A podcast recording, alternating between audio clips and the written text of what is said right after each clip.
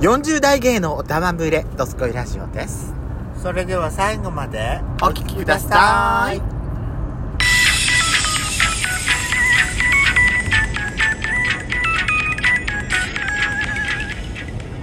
よしことペソコのドスコイラジオ。皆さおはようございます。んこんにちこはんばんは。この番組は40代キャッピリおじさん系がトークの瞑想街道を喋り倒して荒らしまくる破壊派ラジオ番組です。今夜もブリッコのハートをわしづかみさせていただきます。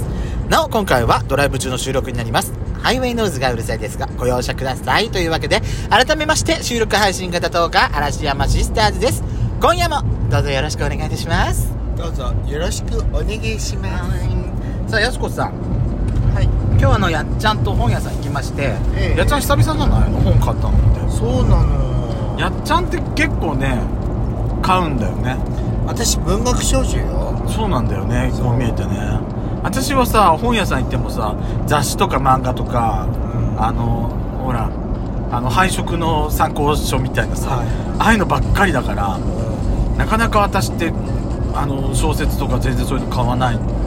人だからはやっちゃんがさあの、まあ、今回あのやっちゃんがちょっと選選んだ本2冊ぐらい買ったじゃないいはいはやっちゃんってどういう基準で今日買ったのは例えばどういう基準で買っていうん買ったのかなってあとはほら、全くね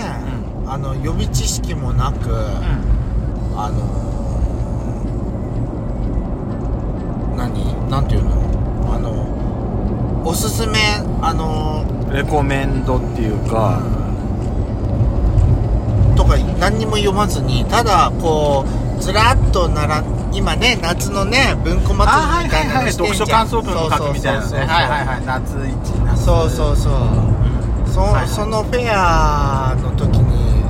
こうファーって並べられてるじゃん、はいでし表紙がなんか可愛いのとかまずそあれをジャケ買い、うんとかあとそっからね今度裏表紙見て、なんかねちょっとあのあらすじみたいなのは書いてあったりするでしょ、はいはいはいはいそれを読んで買う派、うん例えばじゃあやっちゃんはじゃああれなんだあの作家さんで選んだりとかっていうのはないってわけねあー作家さんで選ぶとねどうしても偏ってしまうでしょ私さ、うんだから私さこのそのはい小説とか読まないじゃない文庫本みたいなやつって、は私買ってるさその文字だけのやつ文字だけが文字メインのやつってい、うん私さくらももちゃんのエッセイぐらいしかないのよほー私が集めてる集めてる買ってるやつっはて、いはいそれこそ私その作家さんで選んでるみたえいえなそういうところもあるからええうん作家で選ぶとねなんか偏ってきちゃって、うんまあそれはあるかもしれないなんか新しい出会いを求めるんだったらあのこうインスピレーションでもそのインスピレーションっつってもさ、うやっぱこういう傾向のものを手に取っちゃうみたいなのがあるあるんじゃないのジャケそのあーその表紙のジャケットっていうかジャケ買いだったらどうして表も紙のミ感じスとテリーとかかさはいはいはいはいはいはいミステリーものあとなんかドロップアウトしたもの自分の自分を投影できるようなやつってことあなたなんか人生をなんかこうさその主人公に重ねやすいやつああーはいはとかっていうのがいいかなって思ういあそういうのではじゃあどういうの読んだことはあるの今までえだからあのなんかこうお料理屋さんのやつとかドロップアウトしたお料理やそそうそうそうドロップのまアウんまじゃないのよあなたトとかあと何ひねりもなんもないわあの人生に疲れ果てて田舎暮らしするっていうやつとかそれ今日買ったやつじゃないの そうなのそうなのそれ今日買ったやつ海の見える家だっけかそうでもそれねさほらよく見たら さシリーズものになったんそだうね続編と続続編が出てたでしょあこれ絶対面白いやつだと思って買あーっちゃったけどまあどこまで読んだのまだ3ページぐらいああそううんさ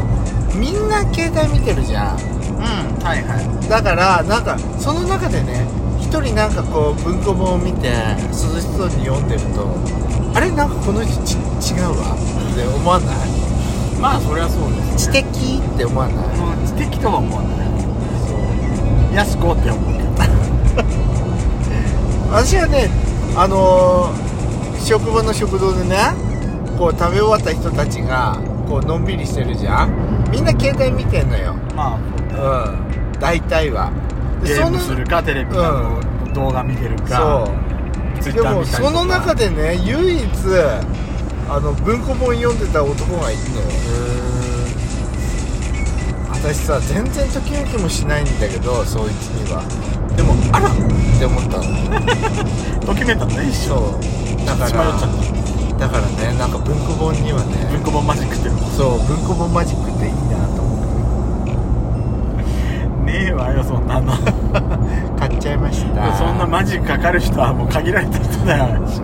あとねどあともう一冊がさあの東野圭吾さんのああ東野圭吾さん買ったの結構いやいやいやいやそれを買おうと思ったんだけど、あーまあまあやめたのねそうやめたのもう一冊がなんだっけななんかミステリーのものだったよねなんか殺人ででもね私ねタイリタイムリープものが好きなのねなんか過去に戻ってみ たいなそういう時遡る系が好きなのあー時をかけ時をかける少女ねかけちゃった系が好きなのよ時かけちゃった系がだから結構ね私が持ってる文庫本はみんな時かけちゃってる そうんちょっと SF チックなとこもあるそうそうそうそうあのコーヒーが冷めないうちにとかあさあれもそうなのあれも時かけ系よあそうなのねそうそういろんな制約があるけど過去に戻れるのなんかあれあれねなんか中二病発症しそうなタイプの作品ってことそうそうそうそうそうそうあ面白くないああと涙泣ける系なんか今日やっちゃったすぐ迷ったでしょうんあのワンちゃんのそうなんか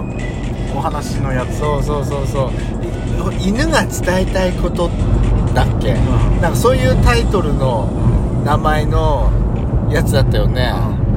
だもうさ中身さ見るまでもなく泣きそうじゃんあんなのもう犬が犬飼ってないけどね勝ったことないよ勝ったことないけどさもう泣けるに決まってんじゃんあのやだやだたまには思いっきり泣いてみるのもいいんじゃないえー、だからあなたはうん何を出して書いて出して本買わないじゃんそういう小説とかうんでもただやっぱりほら本屋さん回ってるとそのまあその新新書のコーナーだったりとか、あるわけじゃないの、そういうとこで目に入ってくるやつってうん私ねお料理のお料理がなんかキーワードのあカレーライスのなんてら今日言ったでしょそうそうそうそうそう手に取ってたねあとあの泣けるあの泣きたい夜の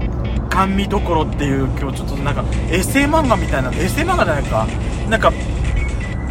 なんかコミックな感じのやつだったんだけどなんかねそういうやつが私なんかすごいなんか気になっちゃう人なのあとだからねあの小川糸さんの作品とかうん読んだことないんだよ私まだ一回もでも表紙だけ見てあなんか面白そうとか思って見てたりはするねで今日もだからちょっと気になったのがう、んなんかそのあのー三人屋っていう三人姉妹が出てくるお話なんだけど、あの朝は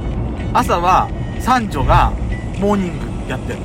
でお昼の時間帯は次女があのーお昼の定食屋さんみたいななんか定食屋さんなのかななんかお昼やってるのね、はで夜は長女がスナックやってるのその同じとこ店舗ででそこで、うんそこに集まる人たちの人間模様みたいなのをの話なんだけどなんかそのお料理がキーワードのお話って結構好きなのえみんなが3ついつ見ちゃう結構あとだから私あの映画もさあのカモメ食堂って知らないあ知ってる小林聡美さんうとん片桐はいりさんはといはい小谷雅子さんが出てくるやつ見た